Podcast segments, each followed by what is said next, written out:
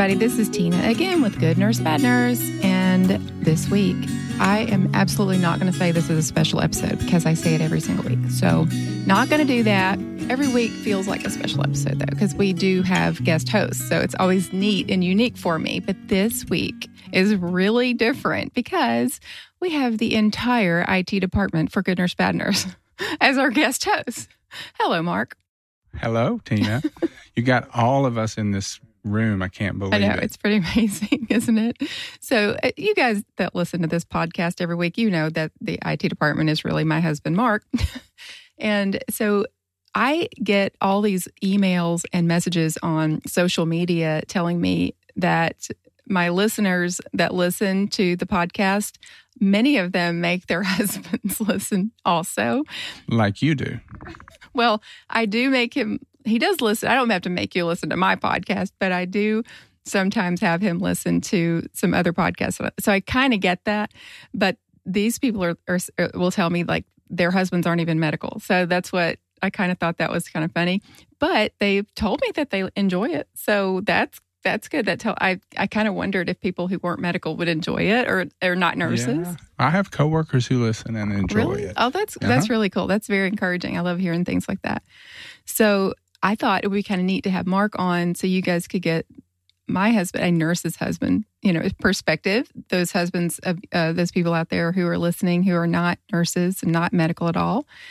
And we were going to talk about some things. For one thing, um, we're going to talk the first little segment in the our icebreaker. We usually talk about a, a news story. We thought it would be kind of fun to talk about the impact on home life that being a nurse has. So we got some topic. We've got some things that we've already kind of been discussing.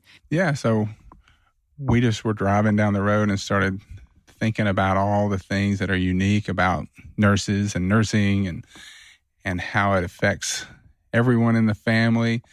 And you know, one of the things, one of the first things that impacted us was night shift. hmm working night shift and you know having to sneak around during the day and not make any noise kind of get you out of housework but it all piles up after a while Yeah. So if, for instance, when I worked night shift, I would, if, if uh, maybe it was on a Saturday and Sunday, so I need to sleep during the day. Of course, I worked all night long. I'm going to have to sleep.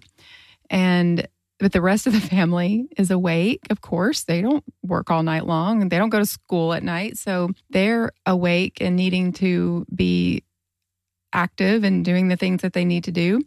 But I, I mean, I have to sleep. What are you going to do? So it's it's it was definitely complicated. yeah and you know obviously the hardest part on you is the sleep cycle Yes. uh, just just trying to adjust when you're off work and and just you know you you have a hard time going to sleep sometimes on a regular schedule so it was really hard on you Well, yeah, because if, I, for instance, if I work two nights in a row and then off one night and then work the next night, I'm not going to try to switch back because that's what I would do. I would work all night long, come home, maybe sleep for about three hours or so. It seemed like kind of a good time. And then wake, then get up on purpose and be awake the rest of the day. And then, of course, I'm exhausted by that night, so I can go to sleep at a kind of normal Mhm. time. but you know your, your days off didn't really feel like days off Right. That's another problem with night shift is when, especially when you have that, when you have one night off, you're like, you're not going to switch back. So when it's time for everyone else to go to bed, you will have slept all day and then you're going to have to be up at night and trying to be up at night when everybody else is asleep is sort of the same thing as the problem when they're up and you're trying to sleep. You can't be doing a whole lot, making a whole lot of noise. So you're kind of just either doing maybe something, maybe laundry or something like that, but there's not a whole lot that you can do, you know, when Mhm. everybody's trying to sleep. Mhm. So yeah, that's that's kind of uh, sort of the a few pitfalls of of night shift and the impact there. Day shift as well can have some, not as many. There's, I mean, you typically work twelve hour days. Not everyone who is a nurse that works day shift works twelve hour days. There are people who work Monday through Friday jobs, you know, eight to five Mhm. a lot of nurses that work at the hospital they do work 12 hour shifts and when you work those 12 hour shifts you are absolutely exhausted when you get off work. So the next day, if you're off the next day, it's almost like you just have to recover. And so it's really difficult to get anything done that day. You may have all these things in your mind that you're going to do. Oh, I need to clean the house. I need to do this. I need to do that. And you're so tired. Yeah. And we know uh, just from doing it for a while, we know that you need that recovery time, that first day off. So no one has much of an expectation well getting things you done. would hope. I mean i you you are very understanding and supportive. So when it comes to that i don't have to worry about that as much. I hope other i hope other spouses are that way as well because it really is true. It's hard to get anything done that next day.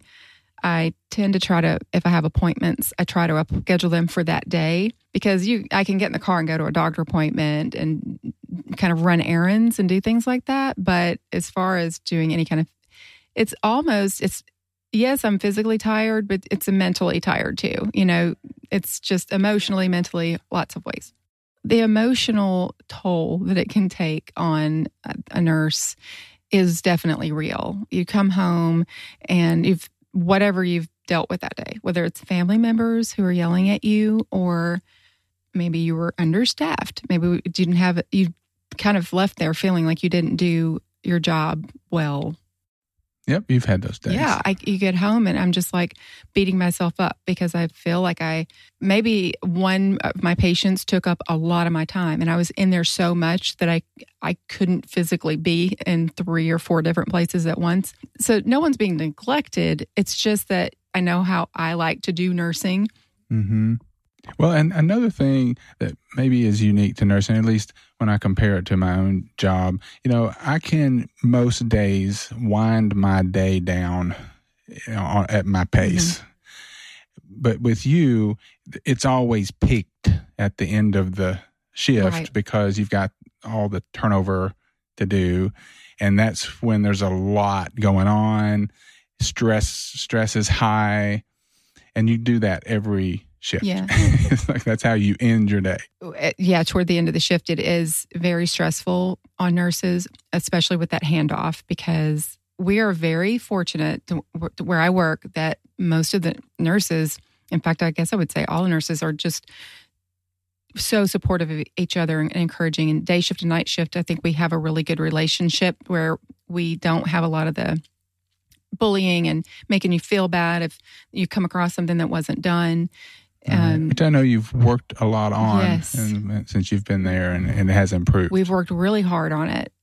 Our our whole floor has everyone has kind of stepped up and tried to be the example of the nurse who is supportive of each other and not bullying each other and not tearing each other down. And it's something that happens. It's something that happens in nursing, and it's not healthy at all. It's not good for nurses. It's not good for the patients because it creates an atmosphere that is just unhealthy for everyone mm-hmm. working. It's just not a good environment. So we definitely don't do that, but that that adds to the stress. Right. One thing that you talk about a lot is the the lack of flexibility in a nurse's day if you're working. Right, right. So always comparing my job to yours, just, just relating you know what I'm used to and what you go through, uh, and that's that just jumps out at me that you can't just up and run to the school and take your kid something he forgot right. or run to a doctor appointment. You, you have to schedule around because once you're there, you're there. That's right. When you you the days that we work, you're there at six thirty in the morning, six forty five until you leave at 7 7:15 in the in the evening. And all throughout that 12 13 hour period you're really not available for your family. It's not an option to get a phone call and say you need to go do this. You need to go do that. It's very rare occasions things like that can happen, but it's got it can't be a regular thing. That's obviously the hospital would not function if everybody was just running out for this and run that. People don't even leave for lunch. Right. Some things, uh, you know, that they just have to get done, and and things that I might have liked to have gotten your input on, I just have to make a call and go with it, and we just have to live with that. But That's true. Yeah. Sometimes things you'll text me at work and I can't look at my I just can't look at my phone. Yeah, three hours later. Yeah, three hours hasn't later. even been read. Yeah, I get a break three hours later and look at it, and and and there there will be an entire con- one sided conversation. uh, do you want this, this, and this? If if I don't hear from you, I'm going to do this, this, and this. well, I just went ahead and did this, this, So- and this. It's like we're in some kind of uh, prison situation where it's it's sending the signal over the wall or something. Right. And and then by the time I'm reading it, and this happens a lot with friends, you know, or just different situations. It that's just the life of a nurse. You just can't if you you're f- so focused on your patients. You have to be. You obviously have to be. Right. And so it's really important to have a supportive home life, have someone at home. And and my heart really goes out to single parents who are nurses. There are a lot of single parent nurses.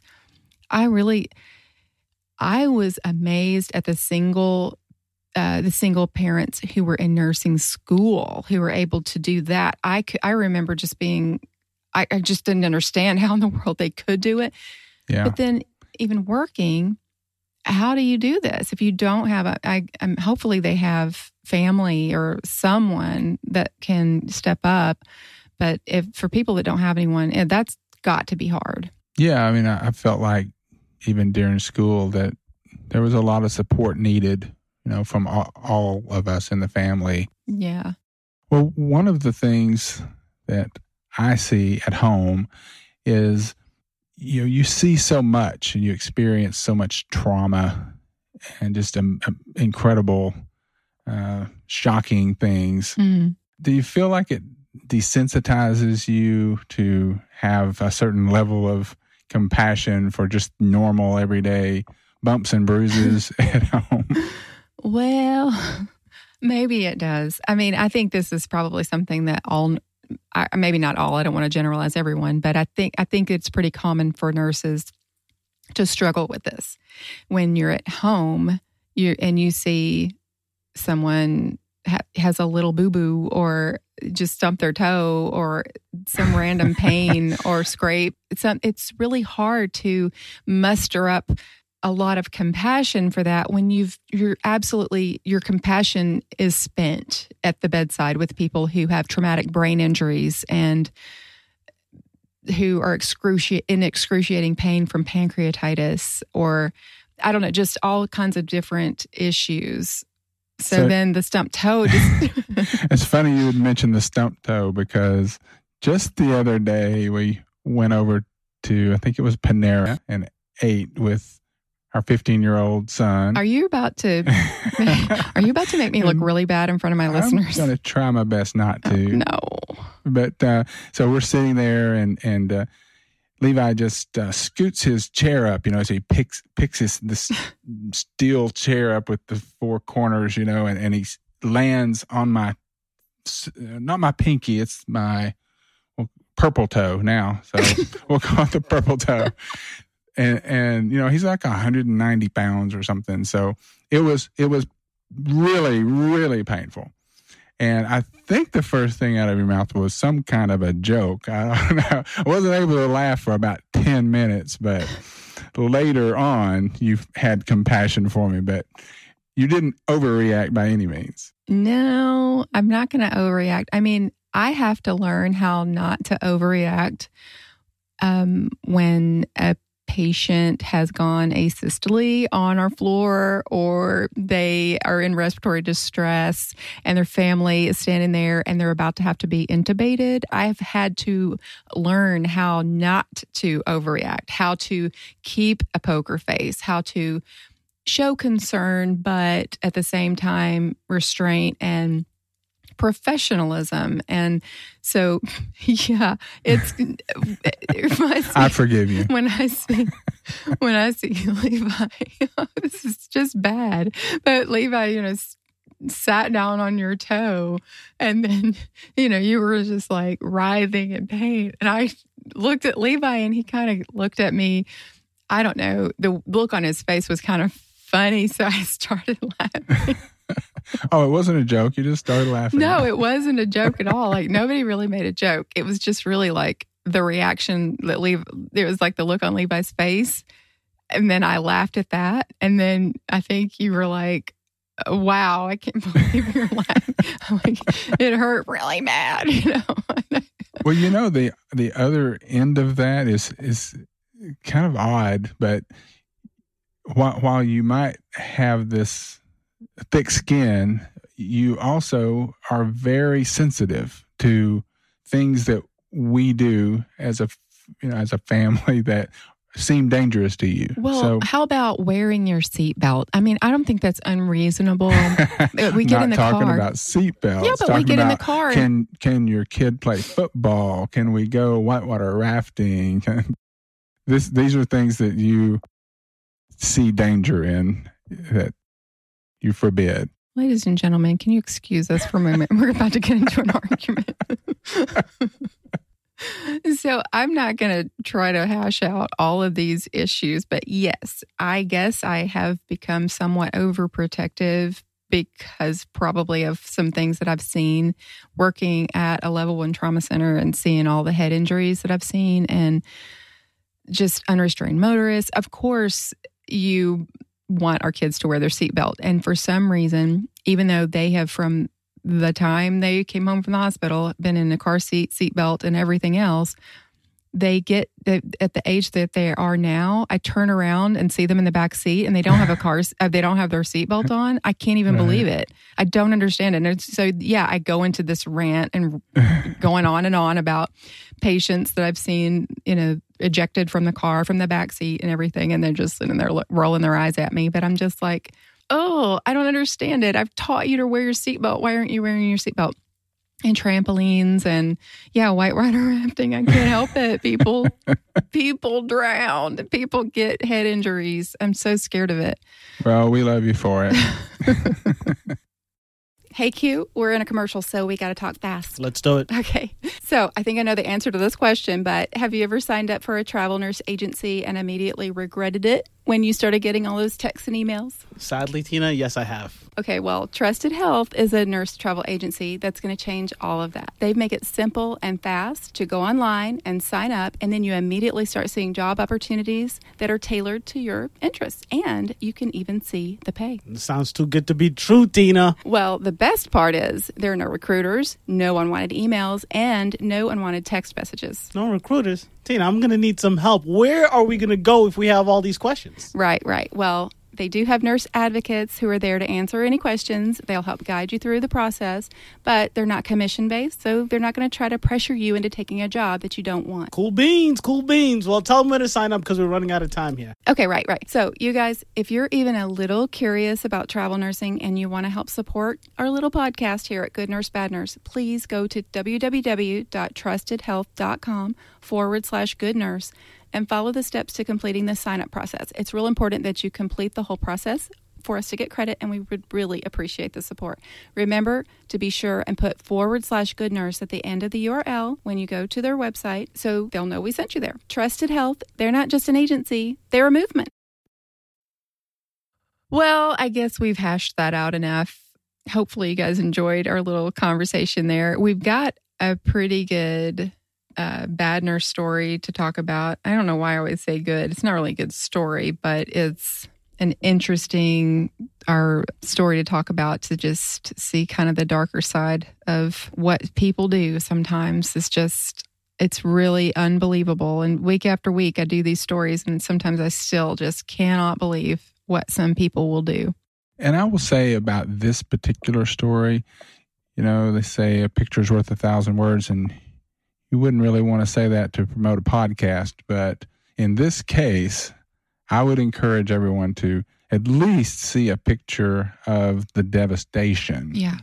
Oh, it's it is. It's def, it's devastating. So this is we're going to tell the story. First of all, I wanted to start by saying that this story was sent in by Michelle from Indiana. So it, she sent me an email, and I I get a, I get several of our stories from people who send in either emails or, or messaging me on social media. And I have, I always forget to say that. So I want to start trying to remember to do this to try to give credit to those people because I appreciate you so much for doing that.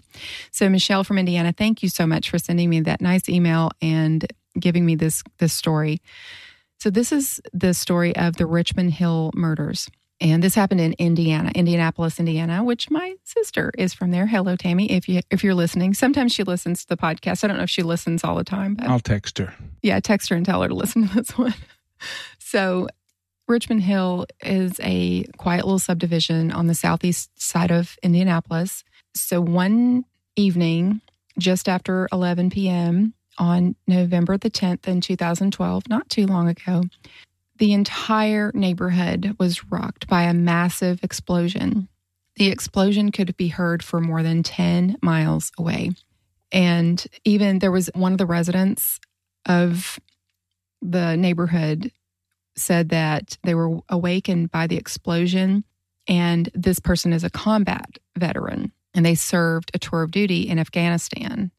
So, of course, we know we've talked about PTSD before on Good Nurse Bad Nurse. We've had um, a, we had Josh Strickland, uh, who was a, a veteran, talk, talking about that, and this particular resident of this neighborhood did suffer from PTSD, and it just when he woke up to the sound and the feeling of this explosion, he just immediately he kind of didn't know where he was having flashbacks of course i mean the people i hear of people who have ptsd of this happening just from like fireworks so i can Right. imagine Yeah.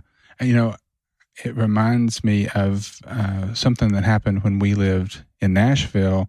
There was a big explosion. I had just happened to come home for lunch that day, and I was sitting sitting there eating a sandwich in our living room, and and I heard this explosion, and I literally thought that something had happened right outside of our window. I went to the window to look outside and thought I would see a car accident or something.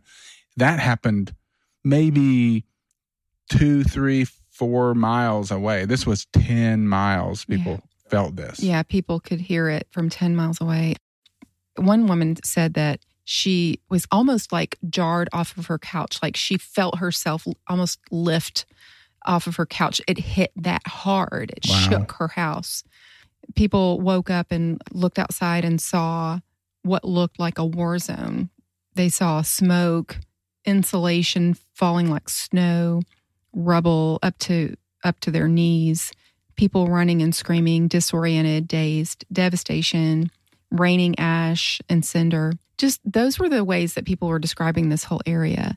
So firefighters at a fire station nearby, they heard of, of course and felt the explosion also. So before the people even started calling in to 911 to to say there's been an explosion, they immediately knew that they needed to go. And so they get to the neighborhood and the first thing they see are several houses on fire, of course. Nearly 30 homes were damaged severely enough so that they had to be demolished. And other homes were, you know, had a lot of damage, but they could at least re- repair them, I guess. You know, I don't, I don't know that my mind really can grasp that because I, I, to destroy a house, Right. you know, and we're talking dozens and dozens. I mean, I've, I've heard a lot higher numbers than 30, you Yeah. know, but you know, living in in subdivision we once lived in, you know, a bad storm would come through and and people's garbage cans everywhere in the streets. You know, that looked like devastation. But we're talking about the house itself being destroyed. Right. It's just unimaginable. So, the home that's kind of at the center of all of this, that actually did explode initially, was owned by nurse Monserrate, Yeah, Monserrate. Monserrate, Shirley. So, this is our nurse, okay, that we're talking about. She had lived there in the in the neighborhood for about nine years. She lived there with her boyfriend, or maybe I should say her boyfriend lived with her there. His name was Mark Leonard. And then she, sure, Monserrate Shirley also had a teenage daughter. And then they had a cat there. So this was the home and the family uh, of the house that exploded. But no one was actually at home when the house did explode. No one was there. Now, Shirley's house was next door to the home of husband and wife Dion and Jennifer Longworth. Their home was also completely destroyed in the explosion. It was it's uh, originally a two story residence, and it was completely demolished into a seven foot pile of rubble. And even though they really tried to rescue the couple, neither of them survived. Oh, that's incredible. Yeah. Jennifer Longworth was in the upstairs bedroom, so she died immediately. But her husband, Dion Longworth, was downstairs. And so he actually survived the initial blast. But what happened is, I guess he must have fallen through to the basement and he was trapped down in the basement of this house. Yeah, this was the hardest part I know. to read and I guess to tell. It's horrible. There were firefighters there trying to help him, talking to him, communicating with him, and they just were not able to get to him. They, um, I guess there was a hole in the house there at ground level, and they were talking to him through that hole. They were trying to pull him out through the hole, but the fire just kept getting closer to where they were working, trying to get him out. And then the heat just got so intense that even with them in their protective gear, they had to get they had to back away. I mean, it's just horrible. It's just horrible. And Yeah, I would imagine, you know, PTSD for those grief, yeah. firefighters. just awful. And Mr. Longworth did sustain thermal injuries. He was he had charring over ninety percent of his body, and the cause of death was inhalation of hot gases and soot. Um, also, carbon monoxide poisoning. So and I think that, you know, th- that couple, Dion and Jennifer, that's the focus of the story, really, Yeah. because they were the only ones who lost their lives. Yeah, they were. And just to, you know, we always try it when we can, when we can find out. I, we couldn't find a whole lot of information about this couple, but they were, uh, we did find pictures of them. They're beautiful. She was a teacher. hmm I don't remember. Did it say what? I don't know if we ever saw what he was, but I know she, it said she was a teacher. Um, I think they were in their 30s. Yeah.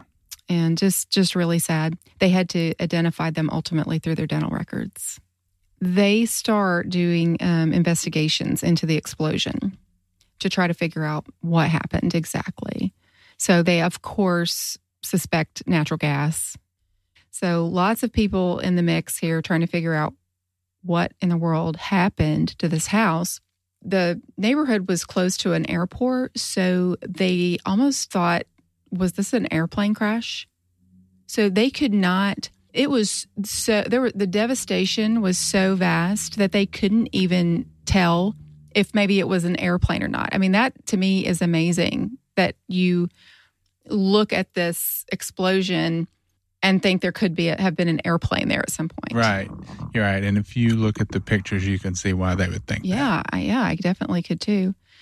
So they also thought maybe it was like a meth lab that exploded. Then mm, or maybe it was weather related, just trying to think of all the things that it could be. But all of those theories were ruled out. And then they started focusing in heavily on natural gas. Now, when they look from all different angles, even from, of course, aerial photographs, they can tell from the patterns of the explosion that the initial blast happened in the kitchen of this home. So they start honing in on the kitchen. This is where it started. hmm Start investigating And there. no one's home. Right. There wasn't anyone there. So, what happened? Why did it explode? They noticed that the microwave looked like it had exploded from the inside out rather than if a blast had happened and it kind of caved in or you know crushed in on itself. The door was blown off into another room. Also, it normally was seated over the stove. You know some microwaves are positioned over a stove? Well, there was this huge microwave shaped indention, I guess, into the top of the stove. And the, of course, the microwave wasn't there, but they know. So it almost as if there was like a downward. hmm Wasn't wasn't just the microwave falling on it. No, no. It obviously there was a lot of pressure to cause this indentation. And then there was a metal cylinder the size of a, of a water bottle. and it also looked like it, it it had exploded from the inside out, and it was near the microwave. They actually found, which is really amazing to me, the fact that there was all this devastation and these homes are completely demolished and basically just piles of rubble. But they found the instruction manual to this microwave and Wow. underneath. We can't even find ours. That's true. This is true. But they come across the instruction manual and they're looking through it and they see that there's a setting on this particular microwave where you can actually put food in there and then set it to go to start cooking later at some point, like in time, like maybe eight hours later, up to 24 hours. You can put food in there. I don't know why anybody would want to do this, but that's how this that's how this microwave worked. Thanksgiving turkey. Yeah. It's crazy. So then they're they're really thinking, okay, this this is starting to look a little suspicious, obviously, clearly. So now they head over to the utility closet and the in the utility closet there the natural gas line goes through there and they notice that this natural gas line that normally has a safety valve that valve had been removed and replaced with just a black plain pipe. Big red flag. Yeah, that's a huge, huge red flag right there. Then they also noticed that there was a similar valve missing from the fireplace. So the fireplace also had, and all of the the stove, anything that had to do with natural gas, that where natural gas went through it, it they all had these safety mechanisms, so that even if that safety valve was missing from the other from the original source there in the utility room, it would still not come out from that like if you were to leave the stove on or something like that. But that safety valve was not on at the fireplace. So it was a gas fireplace. If I didn't know some of the rest of the story, which I don't know all that you know, Mhm. but I would already be very suspicious to see safety mechanisms removed in a house. Definitely. This this house obviously exploded. These safety mechanisms are removed. The microwave exploded from the inside out. It can be set ahead. Yeah, it's it's definitely looking extremely suspicious at this point. So they really are thinking obviously someone's done this intentionally. Who did it and why would they do it? So they're looking they looked at the neighbors who did who died in the explosion next door to see is there would there be anyone that would want to target them and maybe they're if someone's smart enough they could set this explode uh, cause this house to explode and then that explosion would then cause them and then indirectly um, just I guess thinking like a criminal, you know, if somebody's thinking, "I'll blow this house up," it'll look like an accident. And 33 others. yeah, no one will ever suspect. So, no, they ruled that out quickly. Those those sweet people did not have anyone wanting to hurt them, and so they start kind of honing in then on the owner of the home, Monserrate Shirley, and her boyfriend Mark Leonard. Now, of course, she's a registered nurse. She grew up in Puerto Rico and she was very poor by her own account growing up. And she always, she said she always watched American tourists who would come and seem to have just endless amounts of money because they're on vacation. And what we, we probably know, they probably didn't. They were probably in debt up to their eyeballs.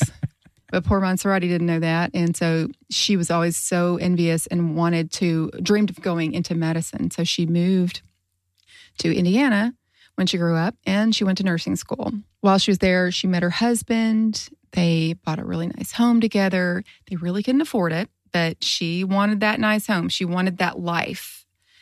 And because of all of the financial strain and the difficulties, they ended up filing for bankruptcy and divorced. Okay, But- so far that story uh, fits a lot of uh, other people's stories. It does. It is, unfortunately, that American dream that we hear told um, about ends that way, sometimes more like a nightmare. But right. Still don't go and blow up houses. Well, no, of course not. Of course not. But they did have a daughter um, in their marriage, and she was about 11 when they divorced. And so Monserrate was a single mom with her daughter living there with her. And so she goes out with her friends one night to bar and she meets a man by the name of Mark Leonard. That's her boyfriend, of course, that's living with her.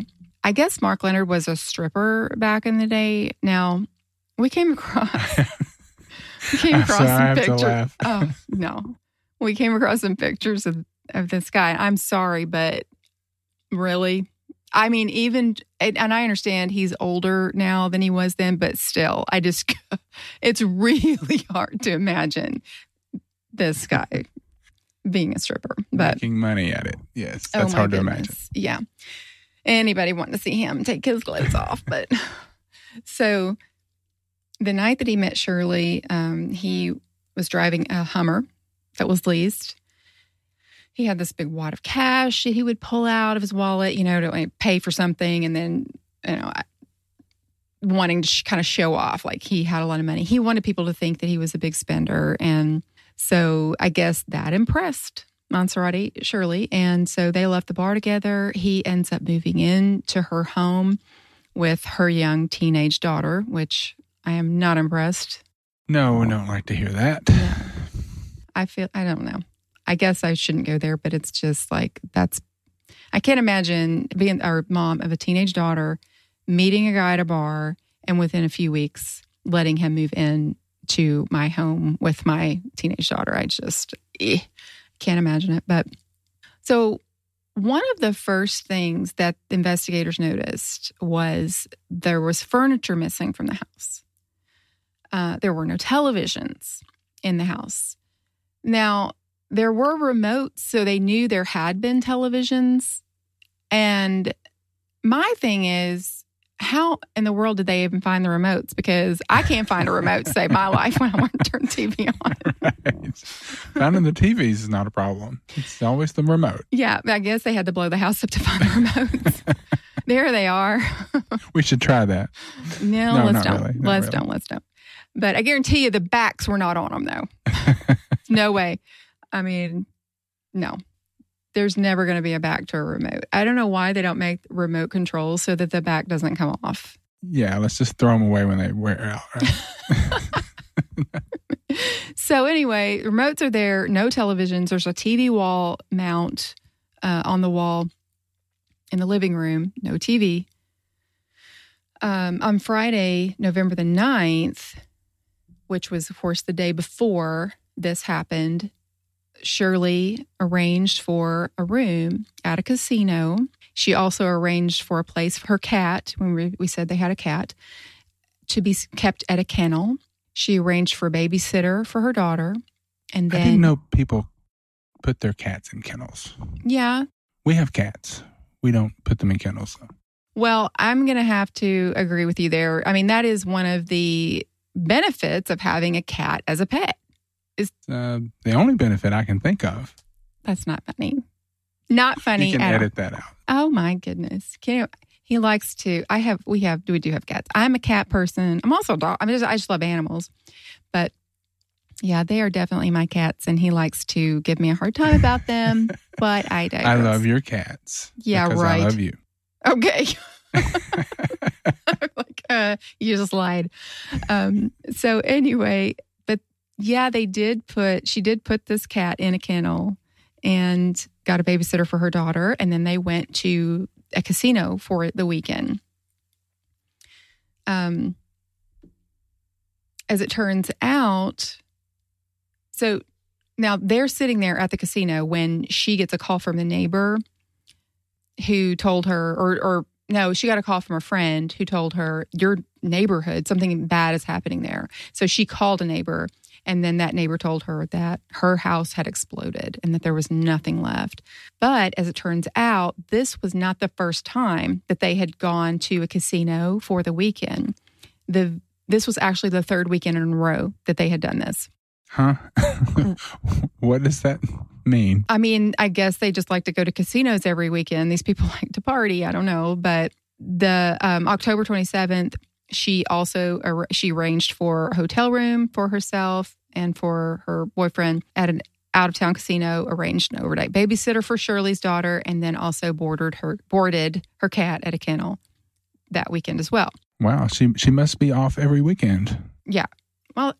Oh my goodness! I just now realized it's three weekends in a row. This woman doesn't have a work. She's a nurse. That's why that's why it struck me like what's going on? Uh, That doesn't sound right. What? I I get you. Yeah, that's totally unbelievable. I don't know what's going on. So November the first, same thing. Made arrangements, boarded the cat. Um, Shirley's daughter spent the night with friends. Went to a casino. So this weekend, November the first, this is the weekend before the actual blast happened. Okay, on this weekend, okay, a week before, Mark Leonard is talking on the phone to a good friend of his, Mike Duckworth. Now, remember this name because this is kind of going to be something that he's going to come up a little bit later, but they've been friends for 20 years. They're talking on the phone.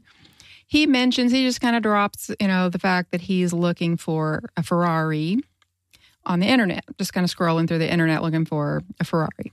Well, Mike Duckworth knows Mark Leonard. so what's he going to say? Um, how can you afford a Ferrari? He, he knows this makes no sense. So Mark Leonard tells him that tsunami winds blew out the fireplace and the house blew up. And so they're getting $300,000 from insurance. Okay, that's that's pretty cool. Well, except that this is a week before the, uh, the house actually exploded. So Mm, that's odd. is that not odd that on November the 1st, he tells his friend that they're getting $300,000 and then a week later, the house explodes from a nat- natural gas explosion. He, he- he's a planner. He's planning ahead.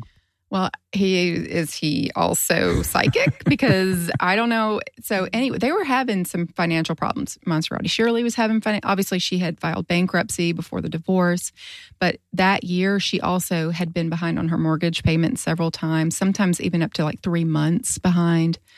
There were she was in debt. Mark Leonard was also in debt. He had a gambling problem. There was just a lot of financial problems with these two.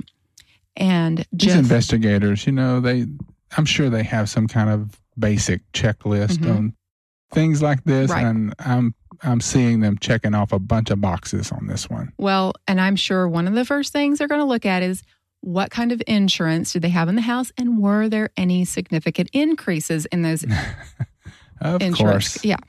So she did increase her personal property insurance from 150,000 to 300,000 just recently, you know, prior to the explosion. So investigators say that on the Friday before the explosion, Mark Leonard and his brother Bob Leonard spoke with a neighbor who was a Citizens Energy employee. And they were asking him about the differences between propane and natural gas. And then on the day of the explosion, another neighbor saw a white van. You know, we always talk about white vans and goodness badness, but usually Yes. it's for different reasons. But they're just really no good, honestly. There's just not a lot of good that comes from white vans. But another neighbor saw the white van pull into the driveway of the home between 2 and 3 p.m. in the afternoon. And the men were supposedly in the home briefly and then hurriedly left. And Bob Leonard's son told the investigators that there were several items in the van that had been taken from the home, including photos and financial documents. And you know, this is always after the fact. It it looks obvious. Right. It looks incriminating, but in real life, and you know, as the days go, you look at looking out your window across the street. You you know, you know, you don't think things like this are happening. No, I mean, if you, yeah, you see a white van at your neighbor's house across the street, people like putting things. You might have a, a fleeting thought that, uh, you know, that it could be someone do up to no good.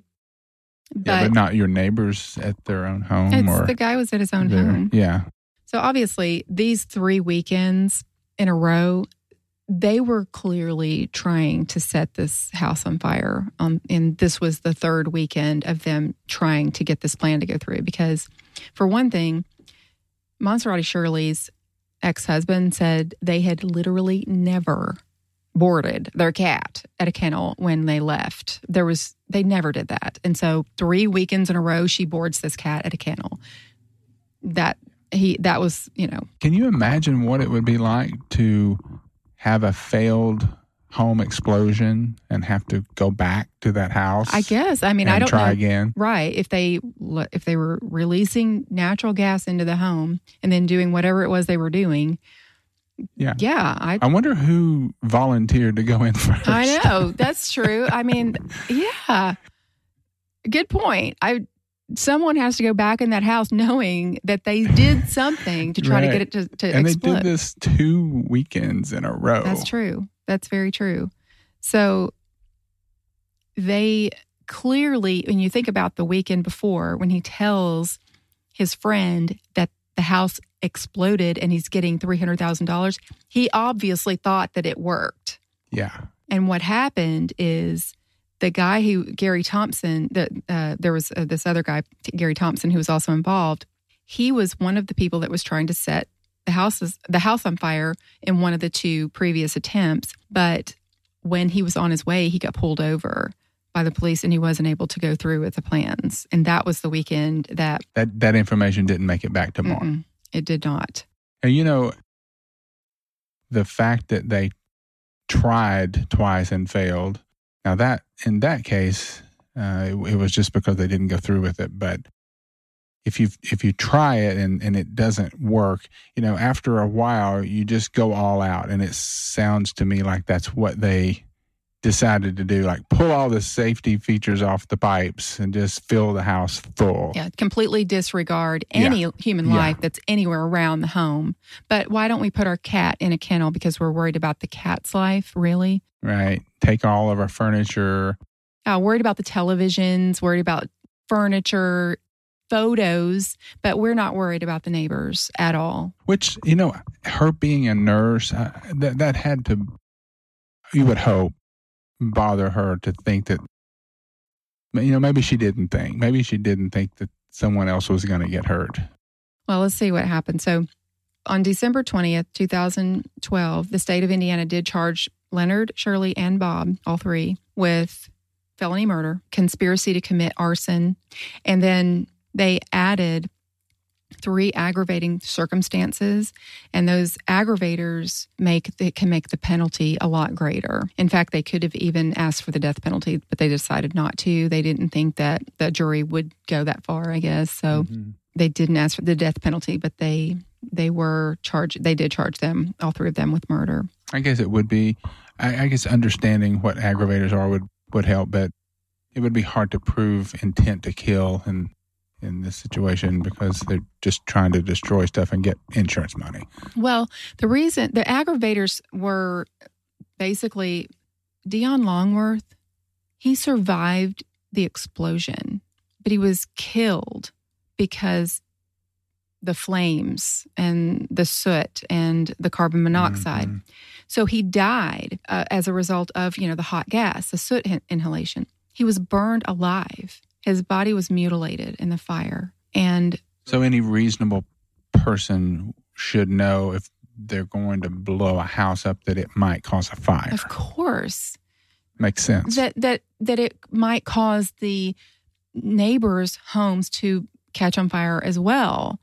It's ridiculous to think that you could just, you know, your only your house is going to be impacted by this. right. So that was the the main a- uh, aggravator. The fact that it was obviously was basically you know just torturous for this poor man, and I think that was rightly so. I think they definitely should have been that way. Um, Sure. They needed the maximum, whatever the maximum penalty was. I, I feel like they should have gotten that. So, sometime after he was charged, Leonard um, was charged, was taken into custody. He was put in the same maximum security cell as a man by the name of Robert Smith. And Robert Smith is someone who's in and out of jail a lot. And so when he's in jail, he basically has become almost like a professional jailhouse snitch. So, Informant. informant. So while he's in there, while Leonard is in there, Mark Leonard, he starts talking to his cellmate, Robert Smith.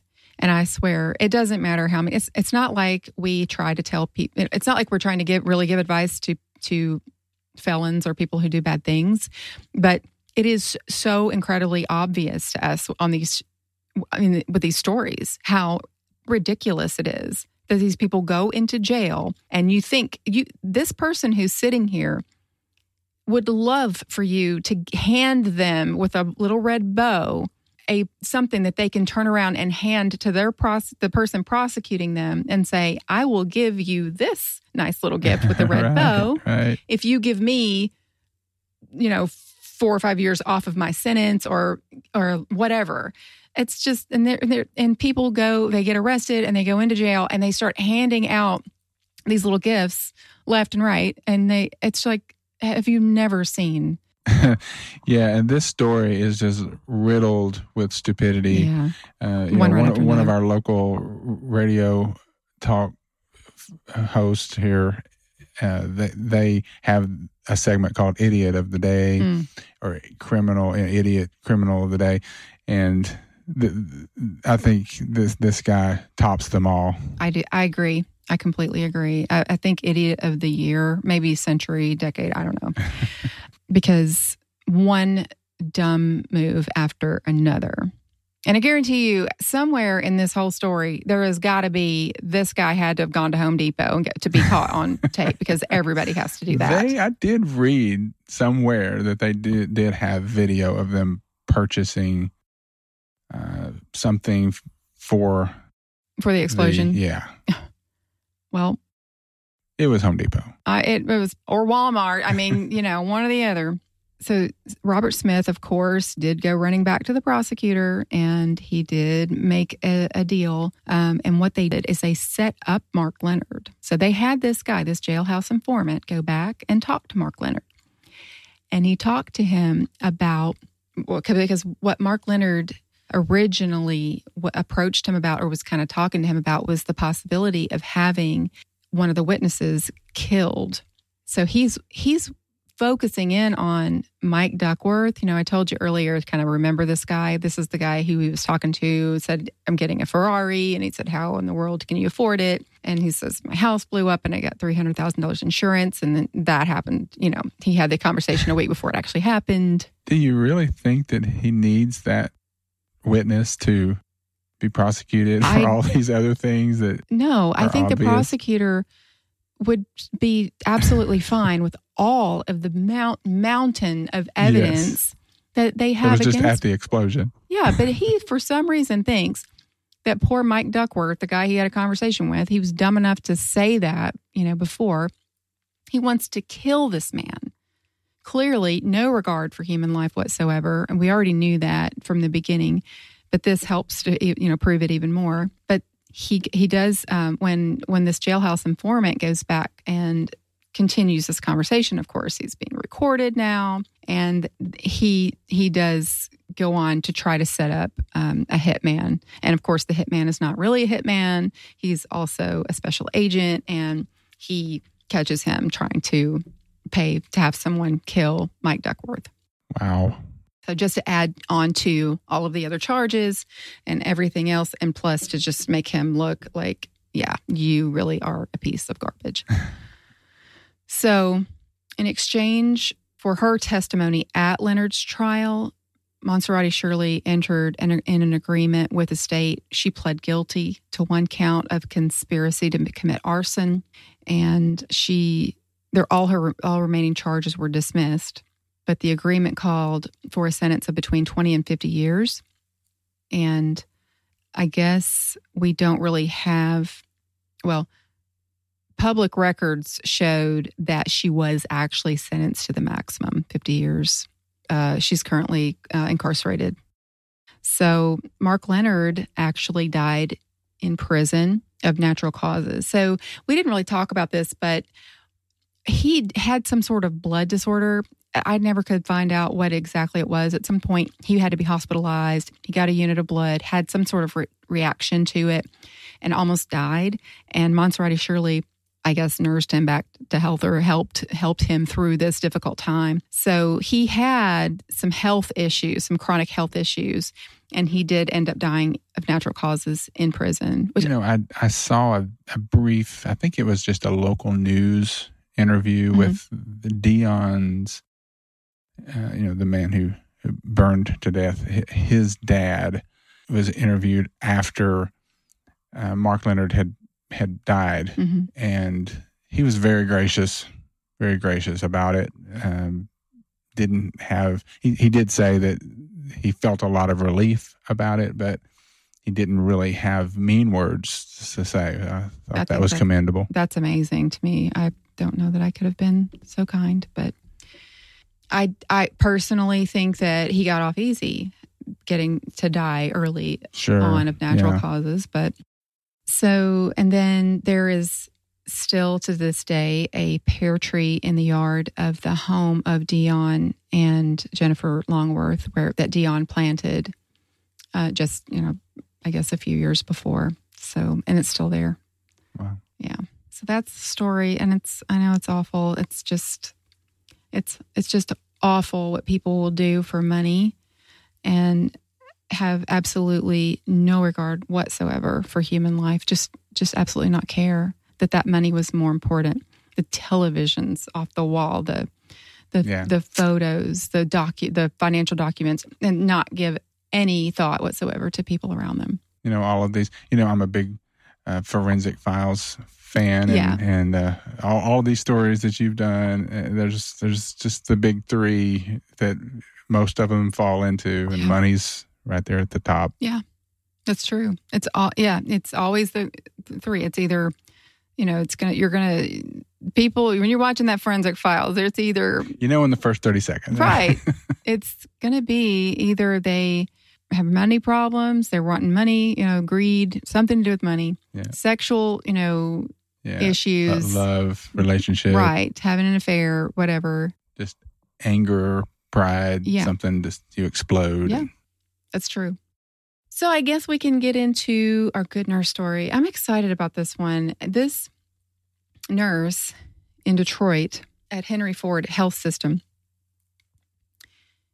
developed a system for detecting whether or not uh, a patient could potentially be a victim of human trafficking. I thought this was amazing. That really is. And, it, and it, this story actually reminded me of uh, the project you've been working on this year at your work.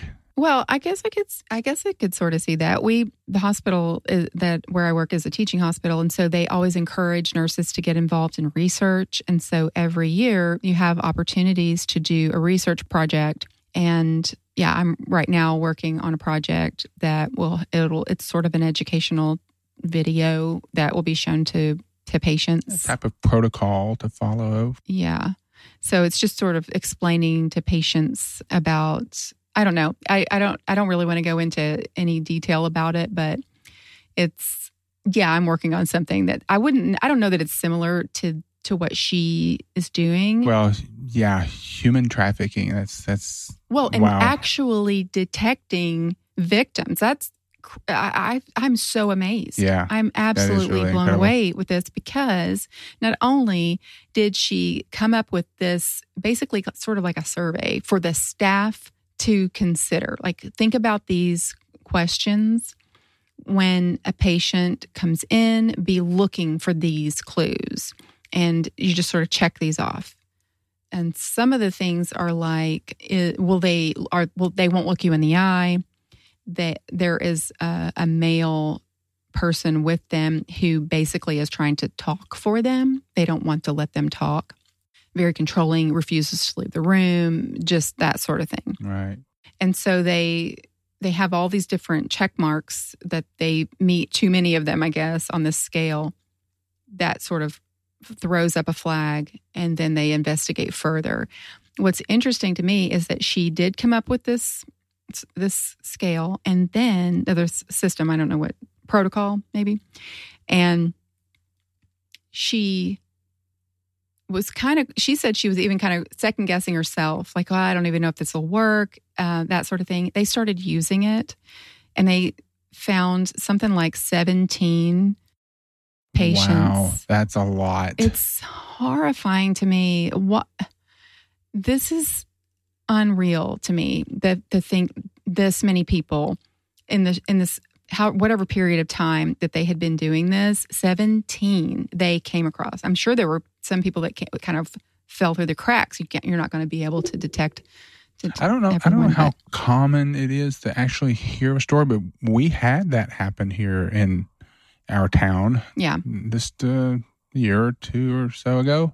hmm And yeah, it was very scary. They, you know, sh- follow people around in stores, and hmm they had all the footage. I think it goes on all around us, and we have no idea that it's going on. I, I think that when we hear a story like that, it's there's probably a lot of other stories that we don't hear about Yeah. because it is it's a huge problem. And the fact that this young nurse came up with a system to try to help and that's what that's why we like to do the good story at the end of you know just kind of like bring some light bring some encouragement to nurses because they're for every bad nurse or healthcare professional out there that for whatever reason they're they're they're humans they make mistakes they do bad things but there are thousands of other nurses and healthcare professionals doing amazing things all the time and making a difference in people's lives and she made a difference in those 17 victims 17 rescues, that's a big number. Mhm.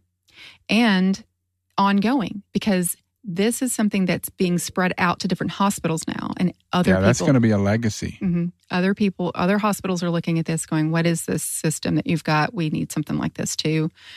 And so, good for her. Her name is Danielle Bastine.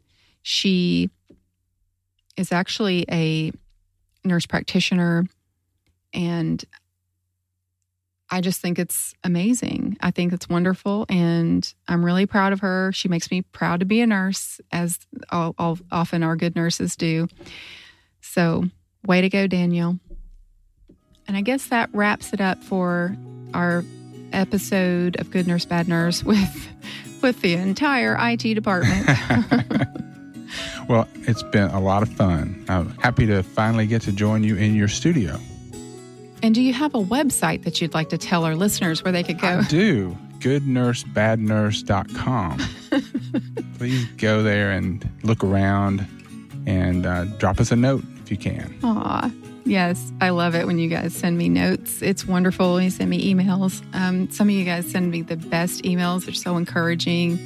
It really just this podcast is it's a lot of work, isn't it, Mark? I yes, we- it is. And that is a highlight of her day when she hears from some of you guys. Yes, as soon as I see the first thing I do when I see uh, that come through, and they're coming in more and more now. So if I have, I try to respond to everyone. If I haven't responded to you, be please be patient. I will respond to everyone, but sometimes they they're coming in a little faster now, so it's harder for me to get to everyone. Usually, the only text that I will get from her from work are screenshots of someone's Yeah. message. So I, because sometimes I'm just like, oh, listen to this, listen to this. It's just awesome. So I love you guys so much for doing that. And I really appreciate it. So keep sending us those messages. We really appreciate it. I just want to remind you guys also even if you're a bad girl or a bad boy, be a good nurse.